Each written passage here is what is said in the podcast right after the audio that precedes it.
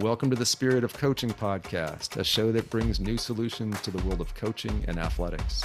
I'm your host, Scott Fox, a mental health and sport performance coach with over 13 years of experience in the field. We have a great guest today. His name is Darius Gilbert. Darius is the founder of Dynamic Sport Performance, based in Alexandria, Virginia, but operating nationally and uh, someday internationally as we cross over to uh, other countries. Welcome, Darius. Thank you, Coach Fox. It's uh, you know we we have a lot of conversations off camera, but it's great to have one where we can share some of our thoughts and our conversations with some of your uh, viewers and some of my viewers as well. I'm excited. Yeah, thank you so much. You're right. We have we have a lot of conversations, and I was thinking that we're coming up on our 10 year anniversary. Hard to believe. Is that right? Is yeah, that right? I would say November of this year will be 10 years that we have known each other, and we've had the great pleasure of uh, seeing kids and adults become more athletic, helping them be athletic, collaborating on a baseball uh, throwing program. Um, man, just collaborating on, I don't know, supporting each other and supporting Yes. other people. And it's been a Yes. joy and it continues to be a joy. So I hope the listeners will enjoy our conversation. Darius is um, one of the great world class trainers of the, of the land. He happens to live in my hometown here of Alexandria and um, truly is known across the globe for being a great trainer and an expert in the use of kettlebells. And we'll dive into that a little deeper. Um, but Darius, just uh, tell us a little bit about yourself, and then we'll uh, we'll jump into some questions here. Okay. And I'm going to keep this brief. Every time I do a workshop, my coaches they carve out like 40 minutes for me to talk about myself here. Like, we don't want to talk all day, coach. It's totally not about myself, but uh, I'm going to keep this brief here. Uh, my name's Darius Gilbert, of course, and um, I'm from Alexandria, Virginia. I grew up in Alexandria, Virginia. Um, I went to uh, Mount Vernon Elementary. I went to GW Junior High, and then I ended up going to Episcopal High School, which is a private school, well-known private school located in Alexandria, Virginia. Went for four years. Um, played multiple sports there: baseball, football, basketball. Ran a little track. I winded up um, committing to play football at UVA uh, my senior year. In saying that, I thought I had a better shot of playing college basketball, but due to some um, unforeseen circumstances, I chose to go ahead and play football in college. But I had other options: baseball and basketball as well, deep Division One school. So um, um, I went to UVA. Um, I, I stayed there for two and a half years. Um, I wasn't the best student. I think I was more excited about getting to the NFL than going to school, and and, uh, and that kind of backfired on. Um, I had a kid at the time, and my daughter, uh, my first daughter, first of five. Um, she's actually stayed in the dorm with me while I was at UVA, and so that was just a huge, uh, it's a huge deal at the time. Being, you know, playing at an elite high level football and having my daughter with me on campus was, uh, you know, I grew up really, really fast. Um, and saying that, obviously, my, my grades weren't where they needed to be. So I went home, began to take care of my family. Um, set out for two and a half years, winded up going to Canada for just a brief stint. And um, at the time, um, I just remember, oh, I, I'm skipping over something. I'm sorry, coach. Um, after UVA, sitting out for two and a half years, I went to a small private school outside of Memphis, Tennessee, named Lambuth University. Um, it's a private school, um, but so funny. Um, we ended up having maybe five draftable players on my team. The, the school probably had 900 kids in the whole school. So you can just tell we were, Wow. we were there for, yeah, it was incredible. Uh, LSU, Florida, Notre Dame.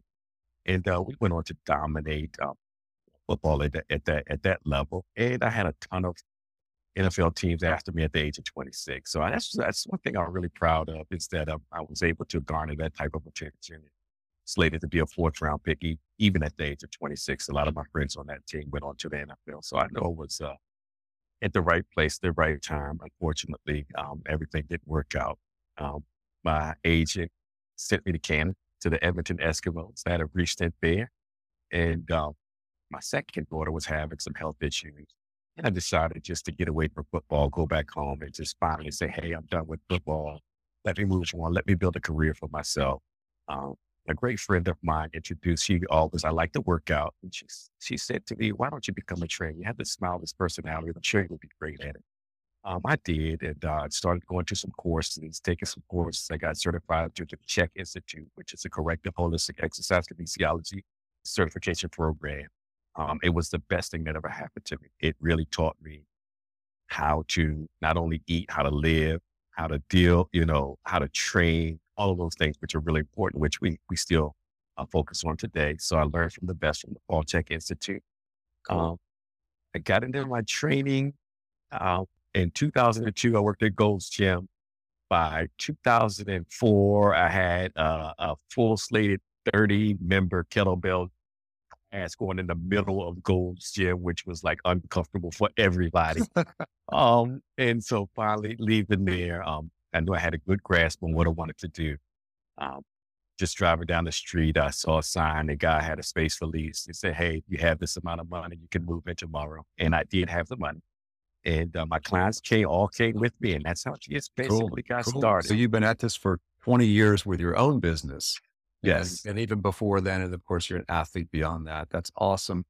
And there's so much more to say about you, Darius, but we'll leave it at that for now. Yeah. That's, that's cool. So, you know, I know that um, trained, you know, I don't even know, hundreds, that maybe thousands of people at this point. Um, and at one point, you were specializing in the development of young athletes and young, eh, really I don't know, maybe middle school, high school was a sweet spot, but occasionally you get an elementary school kid who pops in there. And um, that was awesome. So uh, let's talk a little bit about that here. There's just so much information out in the world these days. Nobody really knows who to trust. Right? And you mm. see things that are happening that are even being done by, you know, organizations and institutions that have a good, we'll call it a brand name or reputation.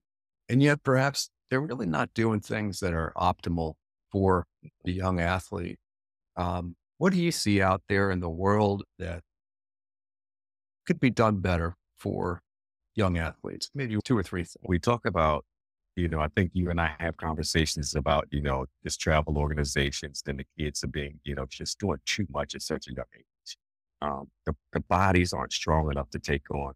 It's amazing. We used to always say, you know, how our, our young hockey athletes play more games than actual professionals. Our young travel league basketball players play more games than the NBA players on frames that have no strength, still forming, still growing.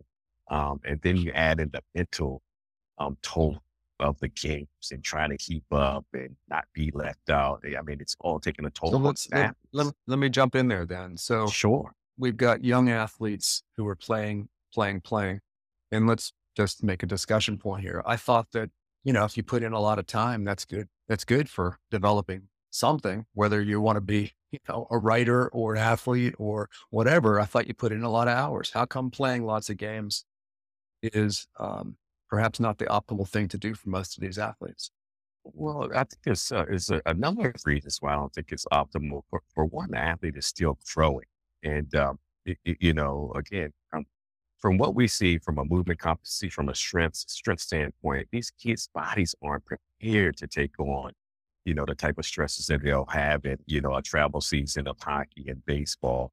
And I don't think, I think it's all new and vogue to people. And I don't think they really start to grasp like the the consequences of this. I think they're in the moment right now, and it's easy to say, "Hey, we're keeping up with the Joneses. We're doing what everything everybody else is doing."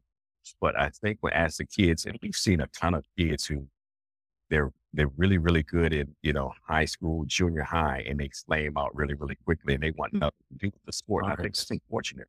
It is unfortunate. So, so you said two things here. I'm going to come back to. One is that their bodies are not prepared.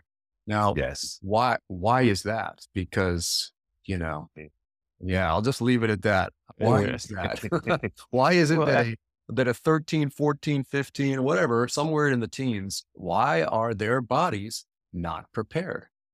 Well, I think, you know, if you look at the way we grew up, you know, I was, a, I'm sure you, you played multiple sports. I played multiple sports. So the overuse injury, the same pattern over and over and over again, never doing anything to really, um, counteract what they're actually doing. You know, it's, uh, you see kids, I mean, they throw, they throw, they throw, they throw, but there's no arm there. There's no strength. There's no, um, there's no recovery period to it. And um, I just think over time, at I grew up, I never had an injury.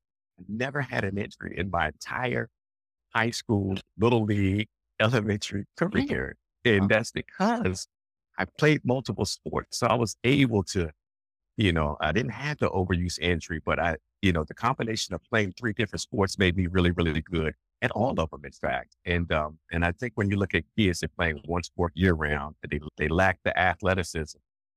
But um, and I think you know it's the overall movement competency when you you know most people say that you know I love hockey players, but they're on skates and I, I don't know if they're the most athletic guys in in the world. I train a lot of them. And if you ever see them do anything besides play hockey, they can play golf, but uh, uh, hockey is about it. But I just think um, kids nowadays uh, really aren't playing three different sports. They're really starting to get into one sport at an early age. And, and, and, why do you think they're doing that? Well, I think they're being pushed in that direction. Um, and I, you know, it's just, again, it's keeping up. You know, if you look at these, uh, you've heard multiple stories from parents and kids where the coach is like, if you don't come to practice, if you choose to play another sport, well, you won't make the team or you can't be on this squad. So I think it's almost like everybody's saying, "Hey, we're gonna do it, do it this way," and people are pushing these kids to play one sport. I mean, I just couldn't imagine. I couldn't imagine growing up and playing football when it's basketball time or when it's baseball time. I, I mean, I just didn't imagine doing that. So, so you know, we're not we're not the first ones to talk about the uh, we'll call it the ugliness of youth sports and and adults who have an agenda that goes beyond or doesn't uh, doesn't address the benefits uh, for the athlete. They're looking to get something out of it for themselves. Um, it's, a, it's a business for them. It's a business, right? Right. So we get a lot of travel teams and and whatnot, and it's interesting, right? Because this message of don't specialize in sport has been out there for years. I mean, yes, since we, ten years we've been talking about it, and uh, yet people are still doing it. And um, that's a funny thing, right? And it's all an emotional issue for the parents and the players. It's FOMO, as they say, fear of missing out. Mm-hmm. Um, and also the threats, right? There are threats. I'm sorry to say there are, whether they're stated overtly or quietly. You know, it's like in a high school program. If you don't play on this AAU team, boy, I don't know if we're going to have a spot for you next year.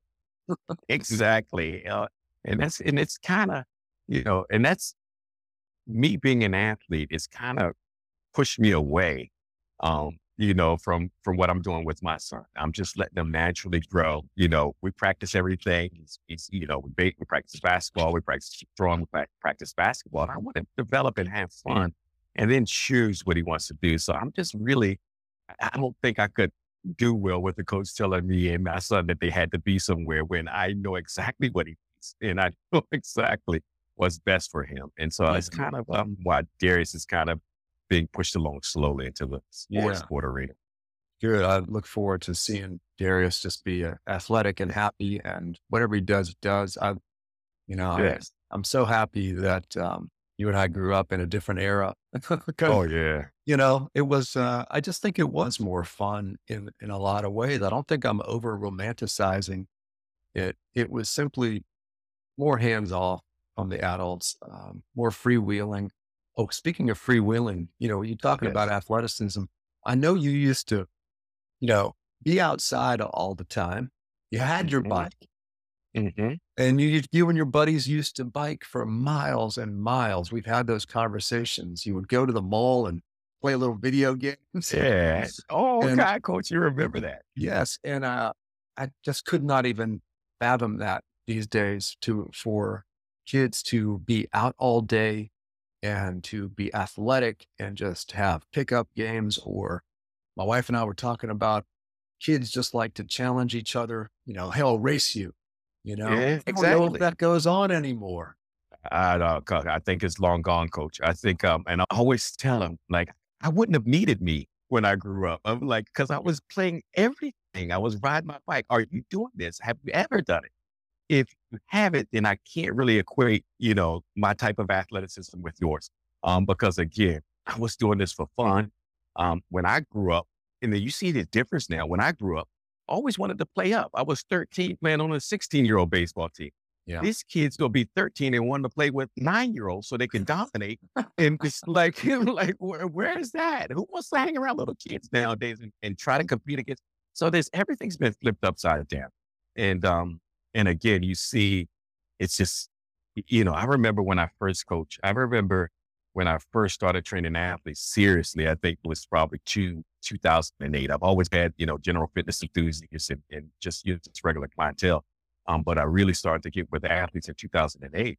And I saw the deterioration of the athlete back then. And I used to say, what is it going to look like in 10 years? What is it? What are these athletes going to look like in 15 years? And what I've seen is just, again, movement capacity, strength, injury rates go up, depression, health issues, yeah. burnout. Those are the things that I thought when I first got into the business. And now we're just seeing them full scale, right? Yeah, and I'd lo- I'd love to say we've hit bottom. I don't believe we have. I think it's still going to deteriorate further, unfortunately. And mm-hmm. um, you know, as we said, yeah, DSP, your company has is around for really re- remediation. Yes, you know, we love to think that it, it's it's a strength training program, and it is. It, look through the lens of what's wrong with the young athlete. It is really just helping them get back to a baseline that was normal two decades ago. Yes. And I remember yes. when I was, I was, I've been coaching youth sports for a long time. And, uh, you know, gosh, let me think about this 30 years ago. I think the, uh, if you had a team of football players, which I used to help coach, you have 20 kids and two of them couldn't do a decent push up. And, and now it's reversed. Two of them oh, yeah. look good. The rest of them, oh my gosh, it's just, you're, you're back to uh, trying to figure out how can we remediate the toxicity, the weakness, the immobility that exists within them. And it's sad. I feel bad for this generation. That is a telltale sign there. I mean, just think about that. You know, we could do pull ups, we could do sprints, and, you know, it's rare to find a kid who can do a pull up nowadays. Um, um, um, the push ups, as you know, um, I mean, Coach Fox, I mean, I don't know many kids outside of the kids that we actually train because we put an emphasis on it um, who could actually come into DSP and do 10 good push-ups. I, I, mean, the number is, you know, maybe like you say, two out of 10, um, maybe not even that. Right. Um, and so, and that's a huge issue. And so you have to think, you have to think, I mean, just from the lowest level, well, if a kid can't control his own body weight, well, how can he be explosive and actually be, be productive in something that requires explosiveness, you know, strength, power, you, you know, and it's almost like, yeah. wow, I look at these kids and not to, not to take anything away from them, they work hard and, and I love working with kids. But, and, and I'm not here to brag on myself. I'll never do that. But I haven't seen anything close to myself or even the athletes I've worked with because I wasn't, I, there were great athletes all around me in Alexandria area. I wasn't the, you know, I wasn't the only one. Yeah, I get it. And it's not obviously it's not the kids' fault. They are they are a function of their parents and society. And we live in such a such a different world than it was 20, yes. 30, 40 years ago. And a lot of fear out there. Parents are afraid to let their kids go out unsupervised play. I mean, if you just said those words to somebody, you know, would you just let your kids go roam around? You'd be mm-hmm. horrified. In fact, their, their neighbors would probably call the police that there are some unsupervised kids. That's kids. well, you know, it's so funny because I think they got they got a hold of me a little bit. I look at parents, they're like, "Be careful, be careful." My parents are like, "Hey, go and don't come back. And, you know, we'll see you later. They never worried about right. breaking an arm or being, you know, being someplace where I wasn't supposed to be. And even with me raising a son, I think it's like, ah, you know, I worry, you know, sure. I worry, worry, worry, worry. And, um, and I shouldn't. I think the other day I let Darius go and I said, Hey, you come on the basketball court by yourself today. I'm not around. This is your day. And so, yeah, well, that's a good move. And, and it is tough because we are inundated with these messages of fear in the media, mm-hmm. the newspaper, and even just the, the vibe of the culture is, is very tight, you know, because we're scared of stuff. So it's a real challenge. And I, I tip, tip, my hat to any parent who's aware of that and trying to do something to help their kids um, instead of living solely in fear. Yeah. Just imagine that, coach. Just imagine you know, what the parents have to go through, it, you know, wanting to plot their own direction for their kid. They don't have that ability to do that. And um, being able to, you, you know, say to a coach, "Hey, Junior's tired, or so and so is tired. He needs to take a break and not be penalized or something like that." I just feel like there's so much, you know, there's so much, and I don't want to be a, a, downer, but I think see so much bad in um, in the industry, um, and youth sports and kids today. But in saying that, I also want to say that it's gotten me back to where I'm now want to get back into the business, back mm-hmm. into training young athletes for, you know, since the pandemic, of course, I've been doing certifications, a lot of virtual stuff, and I haven't been, I have a couple of kids that I train virtually, but not no one I see one on one and on one on one basis.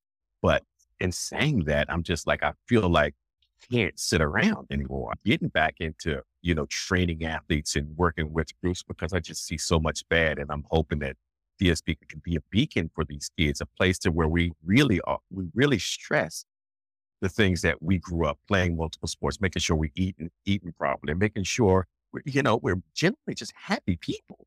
Um, and I just think, you know, I want to be, if no one else is going to do it, we'll do it. We'll work on it. We'll try to bring um, some some semblance of uh, normalcy back to youth sports and training and education and those types of things. Imagine, yeah, imagine you're right. I love it. Thank you for doing that, by the way. I'm just a huge proponent of the stuff that you do. And uh, we're going to see if we can bring it to more people.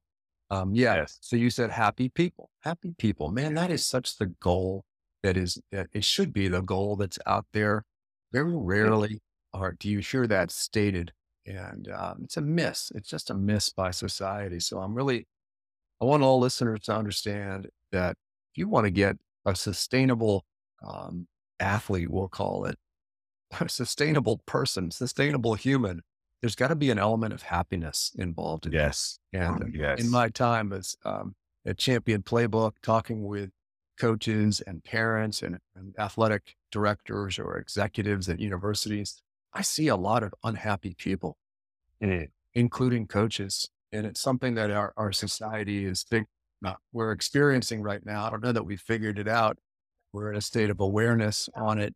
Now it's uh, hopefully time to do some implementation and change things a little bit.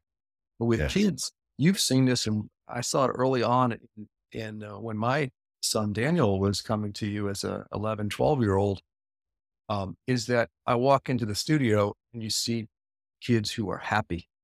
Yeah. And I, part of it is your charisma Part of it is the, the tools that you use. Um, you know, we've spoken about the, uh, the kettlebell. Well, you use the kettlebell as a primary kind of weight resistance tool. Talk a little bit about why you do that. Man, we love the kettlebell and, um, you know, being, especially you know, as it, excuse me, especially as it relates to being happy. Exactly. And uh, I think, um, you know, first of all, you know, exercise is one of the greatest ways to, to fight depression. I feel like, you know, I know I feel tremendous um, when I work out. Um, and it's not just any workout though. And with the kettlebell, there's I always say the people who misunderstand it have never picked it up. Because once you pick it up, you'll start to understand exactly what's going on. Um, the nature of the tool, the way it's designed, it really um, does something special to the to the body that I've never you, you, just can't get out of any modality. And then when you start to think about it from an athletic stand, standpoint, uh, what do we want to be able to do, which is resist force, produce force, resist rotation, produce rotation, um, and and the weight is actually um, in my center of mass. It's closer to my body. It's not wide, um, and so it really does. Uh, and most people will tell you when you train with loads that are center center base, um, close to your body that you really do have a better opportunity to, to become more athletic and train. All right, I'm going to jump in on that for a moment. So you mentioned some subjective things and some yes. objective things. So the subjective okay. is that you feel it, you you kind of sense that it is there. I, I I've seen, you know, these young kids be very reticent or a little scared and then you will do something very simple with them, which is to say, stand here and you hand them a bell with two hands on the bell right in front of them, right in front of their chest, perhaps. And they just march. And all oh, of a yeah. sudden, they feel good. It's yeah. the darndest thing. yeah, special. And I like to link that to uh, irradiation, grip strength, and you know, certain things are activated through grip. And when you just hold something where the weight's just displaced down and you're marching in place and you have to stabilize your trunk, anti-flexion, extension, and lateral flexion, you have to prevent those things from just holding a kettlebell. And so you're getting this amazing trunk work and you get this irradiation, which is activating your shoulders and everything in your body. And I don't think people think about when I go do a, when I, when I do even a bench press, I'm not thinking about the grip that I get from it, right? You're thinking about the pack and I, I'm getting my chest and my bench up, but the magic is in grabbing things um, because it really does turn turn on you know different parts of the body. And then when it's front loaded like that, when it's in front of you, you really start to get this targeted effect or this direct effect to the trunk. Um, and um, when you just and then when you start to squat and you can you know you start to move with it, you start to swing it, especially when you start to swing it, um, and you talk the right way, the dots start to connect. I'm producing this horizontal force. I'm getting my hips more powerful. I'm using my feet to root myself to the ground. The energy's coming from the ground up, which is sport. We don't play sports from the top down. So it's the ground up, from the ground up, um, approach to trading. Um, and then you start to, you know, when the athlete starts to understand, hey, we can't be good throwing the baseball if our feet are. Uh, we can't be strong with a, you know, a hockey shot if our feet are weak. So we have them understanding from the ground up how this plays in. We have them understanding how, you know, you, you play sport we need to be training you with a single leg bias. When they start to connect the dots, that's when the kettlebell really starts to, they really start to say, let me dive deeper into this. And I'll say this, the kettlebell, what it does to the nervous system is magical. Um, as you know, uh, um, and, and I wish I could go back and do this again, but we used to have Daniel underneath the bleachers at the track meet, like doing swings, and he would run out there and just go dust people. And I'm just like, and uh, and it, and the reason we did that is because we wanted to activate his nervous system. I've, I've had some coach, I've had, uh, where simply I'm just, just not, not even warm, just out playing with the kids. And they'll say like, I'll oh, go grab the rim coach. And I'm like, okay, just let me do three swings and, and, and I'll do three swings. And next thing you know, I'm just hanging on the rim and, and we see what it does to the nervous system. It's just like, who wouldn't want this? Man, I love that. This? I love that. And I think that that is the future of sport. I know that people have dabbled with it um, uh, at, at, the higher levels. Um, I know one of your mentors or partners there in the past, Coach Boyle with the Red Sox, uh, mm-hmm. uh, had a kettlebells out on the field, just even doing very simple things with like a, a suitcase carry. And the reason is, again, is that it activating, it's activating things. And that is such a, uh, opportunity. I think it's the really low hanging fruit for many, many, all sports. And I yeah. loved it. I loved it back when you and, da- and Daniel would be under the stands doing that. And it's because, I don't know, you know, if you did it out on the track, you probably, you know, they call the authorities on you. You're like, what are you doing, so, kid? yeah, what are you doing there? And coach, that goes into that goes into another reason why we love love the actual kettlebell. And I always tell our athletes, what modality or what strength tool can you take to the baseball field with? Yeah. Like you can't take the squat rack to the, so why not, why not immerse yourself on something that's so powerful that you can use it pre-game or in game? Learn that. We can't, and, the and that's so, you would see our kids, you know, they would send me pictures of them doing arm bars in the batter's box. I'm yeah. like, now they've gone too far with like, well, yeah, no, I do remember having when we were, when I was coaching little league, and it was early on in our our kettlebell journey. Um, yeah, they a couple of them would bring some bells, and they would carry them out of the dugout, behind the dugout, do a few swings, and then go up to hit. You know, and that's such a great training. And and you know, even if um, it didn't translate into a hit at that moment, that that connection of hey, I'm going to use this tool to activate yes. my body man, that is such a great lesson. They'll never forget that. And they will always know how to train themselves and how to feel good too. Um, you know, jumping. Don't, don't you, don't you, doesn't your hand eye coordination get better as you're activated? I mean, I know it works for me. Once I'm, when I'm activated, I can, I'm seeing the ball better. I'm shooting the ball better. I'm, you know, I mean, so it's, well, I remember just, this is all anecdotal we're giving here because you know we don't have money for a clinical study here. but we um, but I, I and I remember um, the young athletes at DSP who were playing soccer, rec soccer. They mm-hmm. would come to DSP for their workout, an hour or so, and then go to their game and play great. And I think that is the, just the the laboratory results that we're seeing there, which is they had a full workout they got activated. They weren't too tired to play. They were energized Yes, yes. We didn't load their system with a heavy bar on their back. We actually awakened everything. We ignited everything. Um, and he, I, he's a young fella who just committed the other day that you and I worked with. And I just recall him coming in and uh, I think he, he coming in and working with you. You think you did some drills with them. And then he goes out and I think he's like 35 pitches and he threw like oh yeah. 30, 30 strikes or something. This is a young kid. I mean, he's like, you know, he was like 12 at the time. And um, remember that. Let's stop on him for a moment. He was 12. I remember this. And, you know, he's, uh, he had a goal. Um, when we were working with kids, I always have them choose a goal, big, fat, hairy Mhm. goal.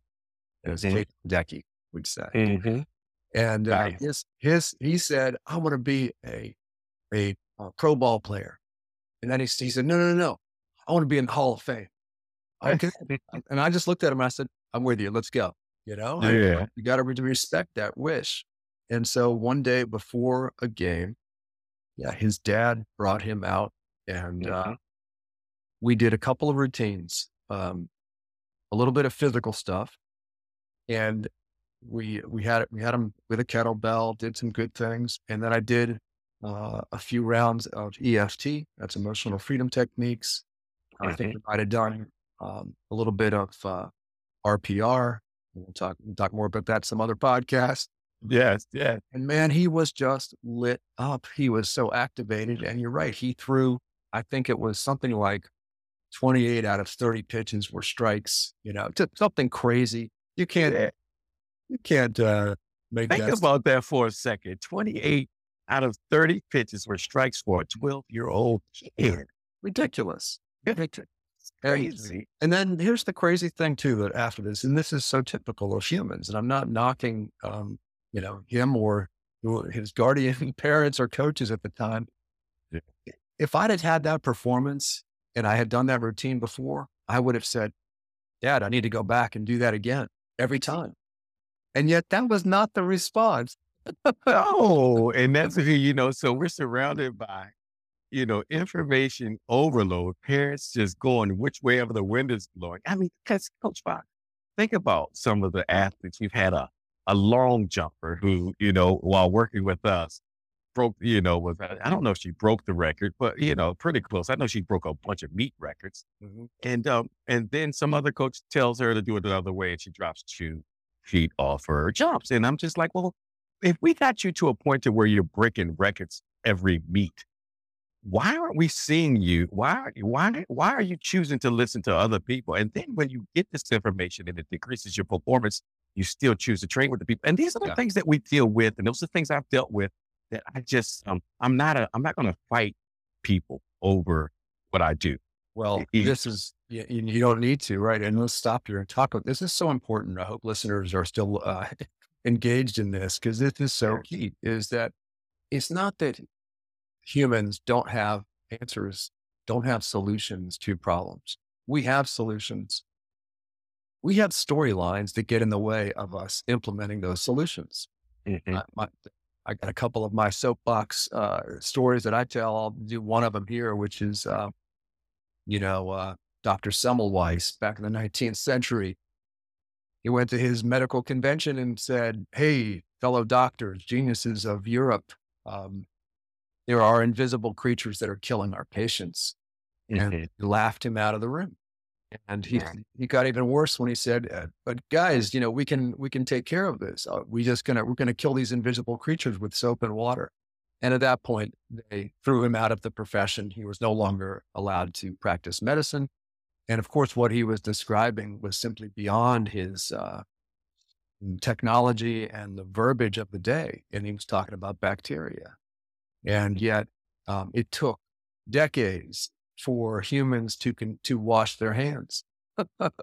and Wow. many people died. And we still are reminding people today to wash their Yes. hands. We've been through the pandemic and we were just all about, you know, cover your face and wash your hands.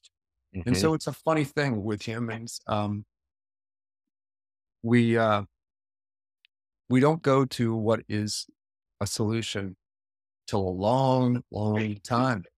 Yeah, and and even then, we have to be kept reminded of, keeping to re- remind us of that. So I don't know, my friend. I, I guess we're not going to be able to save the world with it. However, if somebody wants to listen and experience some amazing techniques, um, you've delivered them. I've delivered them. And uh, it's not, we're not saying that out of ego. We're saying it out of hope that somebody might get interested enough to uh, give Darius Gilbert a ring at Dynamic Sport Performance. yes, yes, yes, yes, yes. It's all experiential here. We're like we used to, like we like to say, we've uh, we used, we call it the DSP lab, and we don't call it a lab for no reason. It's just we really try to train all of these things that we teach and implement around the country. We've seen it. Um, some people would say, um, it, you know, it, it, it kills, it, it, it, it makes me laugh when I hear, you know, some of these coaches talk about the athletes they have and, you know, you're at LSU or wherever. Well, you get the best possible athlete in the country. Well, we've taken, we've taken some kids who people can't believe actually went on to play at an elite right. level in D1. They can't believe their eyes when they've seen the work that we've done with these young athletes. And so I, that's, that's what separates us from everybody else. We don't, we're not, we're not the, the gifted athletes train with the non-gifted athletes. They're doing the same thing. And those non-gifted athletes, they catch up pretty soon because they have the same training and protocols that these right. so-called gifted uh, genetic kids have. And so um, I think that's our claim to fame. It doesn't matter who you are, you're going to be good once we're done with so that's awesome. That's awesome. And I know that this is a loaded question because everybody's different. How long does it take for somebody who's, let's say, not a gifted athlete to start to see measurable results from the DSP training? Ooh, I love that question. And I will say today, the day is the today is the answer. Meaning, if we get our hands on you, um, if we if we able to in in um to even talk to you, it's to let you know where we're coming from how this is going to go about, you're going to change right away. Your thought process will leave. Well, so many kids leave and they're just like, okay, this guy is it. Yeah, because we've already broken it down. But Coach Fox, we know that most, the majority of these kids, we already know what their ailments and their problems are when they walk in the door. Tight hips, uh, weak feet, um, it is just total, general, just a, a lack of strength around the body. Um, and so the things that we do, we try to address the hips. Okay. Like well, we can open up your hips in about 30 seconds to where you feel like you gained three or four inches on your vertical jump. Just off some simple stuff like that, the stuff that matters. Um, and so I always say to an athlete, you're going to change today because I'm going to give you something that you don't have. We're, we're not working on the things that you're good at. We're working on the things that, that you're not good at. And so you're going to change today. Today, you're going to be able to jump higher. I feel that way about every person that I meet because I know exactly how to ignite the nervous system, how to open up the hips, how to prep the person for doing something fast and explosive. Um, I just think most coaches don't understand. They don't really understand all of the details that we understand that goes into making the, the decision to saying, use this exercise to help you jump higher. It's not just, um, you know, and through our experience, we've able to choose, find exercise that really elicit an adaptation day one. And so the first that. day we see you, you're going to be different. Well, I like that, you know, and I think that the uh, high level view of what you just said too is that you have an, an expectation, and I'll call it, I'll translate it into a word I like, which is intention. Mm-hmm. Intention that somebody is going to grow, somebody's going to expand their horizons, their you know physical abilities, their mental abilities, and I think that's really important. And it's not talked a lot about in, uh, yes. in coaching world, which is what is your intention as a coach? Yes. And if, and if you have that at a deep, deep level, I know you do. Anybody who just listened to you will agree. I know that translates into an effect on that young person or any person that's in your presence. You oh, yeah. Yeah. Well, just think about it, coach. You know, we, we, we make them understand and, um, you know, I have a, a, a kid who's at a, um, I can, I hope I can name the school. He's at PT, um, top point guard in the country. And, uh, he was the top point guard when he came to me. I didn't make him into the top point guard, you know, on the top of the country. But, but in, in training him, you know, how many people can tell a top point guard in the country, like, you stink at this? You, you're really no good at this. And I would tell him that. Uh. And I would tell him that. And then he would see a 12 year old next to him who's doing it better than him. And so that cat, like, well, just imagine where you would be or where you're going to be when we can do this on one foot, when you can do this type of, when you can explode this way. And now the kid is like, yeah, you're right, because I'm not explosive and I'm already the, you know, the best in the game. So, so imagine where I'm going to be. And so we give them hope and I always say to it, and also because of our programming and the way we train, it makes sense. I always say to a kid, so if your bench press went up 40 pounds a day, will that make you a better sprinter? Will that make you a better football player? Well, that's what the majority of the young kids in high school are doing. They're working on lifts right. That probably have nothing to do with their on field performance. Right. So. This is still the funniness. Uh, I'll get to that high school lifting stuff in a moment here. Shoot, college too. Um, mm-hmm. But, uh, you know, you mentioned a couple of things. One is, first off, the value of having somebody who can help you um, understand at a deep level. So it's really being an educator. And to be yes. a great, great coach, great trainer is to be an educator. And then oh. secondly, and this is really key too, is somebody like that. Look, he's, he's, you say top point guard in the country and you got to be a college player, got to be well known. He or she needs a safe place to see themselves clearly. Let's face yes. it. If you, they yes. would never want to be in public and have it, have somebody say, this 12 year old next to you is sharper of movement patterns than you right? Yeah.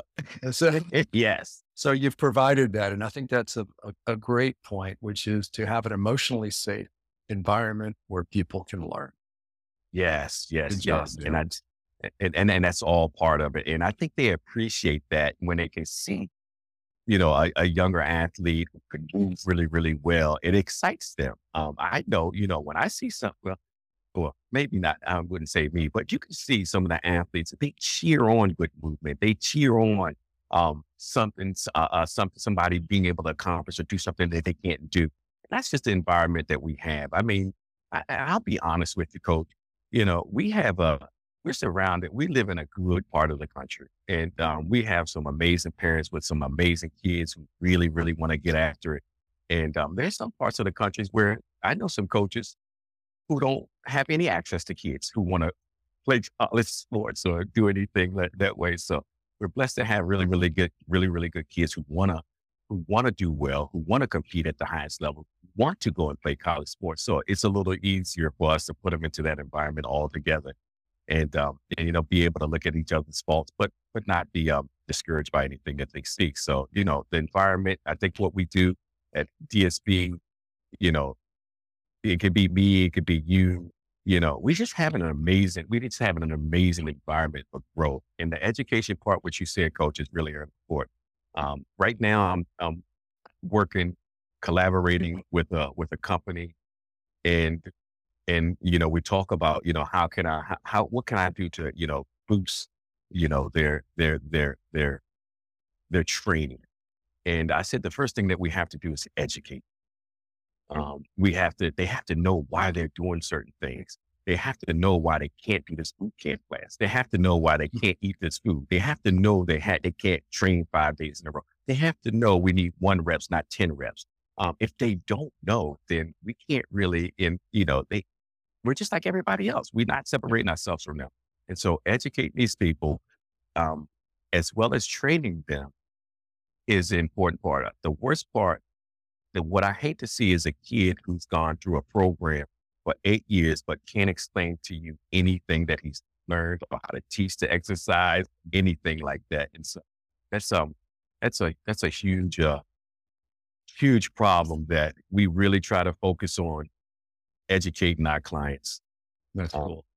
That's cool. And, uh, I yeah. totally agree. And um, we are in a generation of kids that are uh, definitely and they're they're they're not the kind of kids that existed 50 years ago where they people would just follow orders and they're gonna yeah. you know run through a wall no matter what no they need to be they need to understand and that's a good thing and and with that i think they do feel empowered and they can become trainers and I'm, that's what's happening and you're developing yes. a whole new generation of trainers which is awesome we'll save that for next time um, yes. Darius, before, before we let, let ourselves uh, go on to uh, greener things later today, um, yeah. tell us about some of the programs that you have in place today and what perhaps some of the audience uh, would be interested in joining up. Oh, wow. Okay. Thank you, coach. And uh, we just have a number of things going on. I'm probably going to leave a lot out. Um, um, I think the first thing that I want to mention is a manual that Coach Fox and I and Coach Bastola worked on years ago that really laid the foundation for everything that we're talking about today. Um, and it's a kettlebell for sport performance manual. I'm super proud of it. Um, if so, we've sold a, a lot of them. Um, people train their teams with it. Um, they train their kids with it. And so that's just one thing I want to mention about the uh, 44 kettlebells for kettlebells for sport performance manual there. Go pick that up. That's on my um you can find it on my Instagram or on our website, kettlebells sportsperformance.com. Um, also, I have um, we have upcoming certification in New York City at Chelsea Piers, probably the biggest gym, um, one of the biggest gyms in the country. In fact, um, we're running our Dynamic Sport Performance Certified Coach workshop there. It'll be our second one at that location. We have another one coming up in our hometown in Alexandria, Virginia, which is July 7th and 8th. And everybody's coming to that. It's going to be, um, we're inviting all of our former athletes out to come and be trained and to demonstrate and just to have overall just two days of fun. What kind of certification is that? Is that also DSPCC? It's a DSPC certification, Dynamic Sport Performance Certification. We have our level two coming up in October, slated to be at the St. James. We still just finalizing the details for that. But the big thing, we have a speed academy that's being launched on Friday, and I am hoping to have Mr. Daniel Fox headed up. I'm still still trying to work that out. Get my hands on him. and get my hands on he's, him. Yeah, he's he's in great demand, Darius. It's hard yeah, to get Yeah, it's hard to get into him. I'm feeling bad. I'm like, look at him. He's getting all that love. That's my man there. And so, uh, and so I'm, uh, we've got a speed academy that we're launching and uh, which one of my one of our coaches who uh, uh heard a hurler All American, and obviously we want Daniel Fox to to help lead that program as well. And uh, lastly, I'll say something I'm very proud of. We've done a lot of certifications in Puerto Rico, some of Vieques Island. Tomorrow, um, we are launching our first certification in Brazil, and um, wow. and so it's uh, um, a couple of our coaches are from Brazil. One of our coaches has a house on the beach in Brazil, and he has a full slate slate of kettlebells there. And um, I'm super proud of it because I'm super proud because now my coaches are having an opportunity to do bigger things. And um, and so I'm excited to have those two partner with those two to run our first uh, DSPC. Is it's called a Speed and Strength Camp in Brazil. DSPC Speed and Strength Camp, five day event, January 9th wow. through 14th. So that's really super. That's right. Yeah. Well, um, I appreciate you being on the show here. You've got a ton of things. I know we're going to have multiple part conversations because there's no shortage of things for us to talk about and get excited about and share with people. Um, we got one more thing, Coach. Yeah, we we have our we have our we have a complete coach, our complete coach webinar to be held May 24th, and I am super excited about that. Everybody's ready for that. They've been itching to get their hands on Coach Fox, so finally, finally, yes. finally, they'll get their opportunity. Yeah, so we're, excited we're, about that. Exactly. And just say a little bit about that. We're collaborating to try to bring just great tools to uh, the coaches and trainers of the world. And, um, you know, that's, I specialize in working with, we'll call it the non physical to help drive the physical. And I've got some amazing clients and great, great client stories where people have just worked on their non non physical piece and had a you know set a new PR. Um, mm-hmm. So it's really great stuff. I look forward to helping this wonderful community that you serve. And um, yeah, tell us where tell tell the audience where you can be found on social media and your website. Okay, well, I'm not the best at social media. Um, I mainly are. Ah, uh, yeah, that's right. I mainly repost people tagging me stuff. So if you're looking for some initial, some some some new content, you might have to come to one of our events. But um, um, Coach Darius on Instagram, um, Darius Andre Gilbert on LinkedIn and Facebook, and our website, just in case you wanted any more information, is www.kettlebellsforsportperformance.com. Pretty easy there. Awesome. And, um, and again, listeners, my uh, my website is the TAT champion playbook.com. I'd be happy to speak with anybody out there who's interested in maximizing who they are as an athlete and a non athlete. And we do that using some really awesome energy psychology tools And these things are clinically proven. And I've been doing it for 13 plus years. And man, it's just a joy. And I'll say this last piece: there's no DSP without Coach Fox. For all for all the listeners here, there's no DSP without wow. Coach Fox. Coach, thank you for everything that you've done for me, and continue to do and continue to do with me. And I'm just excited about everything we have coming up. So thank you, thank you, thank you, Coach. Man, we're gonna have some more fun, help more people. Yes, sir. All right, all my right. friend. Thanks, Darius. Take care. Bye-bye. All right, bye bye. Thanks so much for listening. If you enjoyed this episode and you'd like to help support the podcast, please share it with others, post it on social media, or leave a rating and review. What I really love is if you give me a call. I'd love to have individual conversations with people. Give me a call or a text, and we will set that up. And my phone number is 703 624 8265. I'm a real person. Let's have a phone call, and I look forward to it. Thanks again, and I'll see you next time.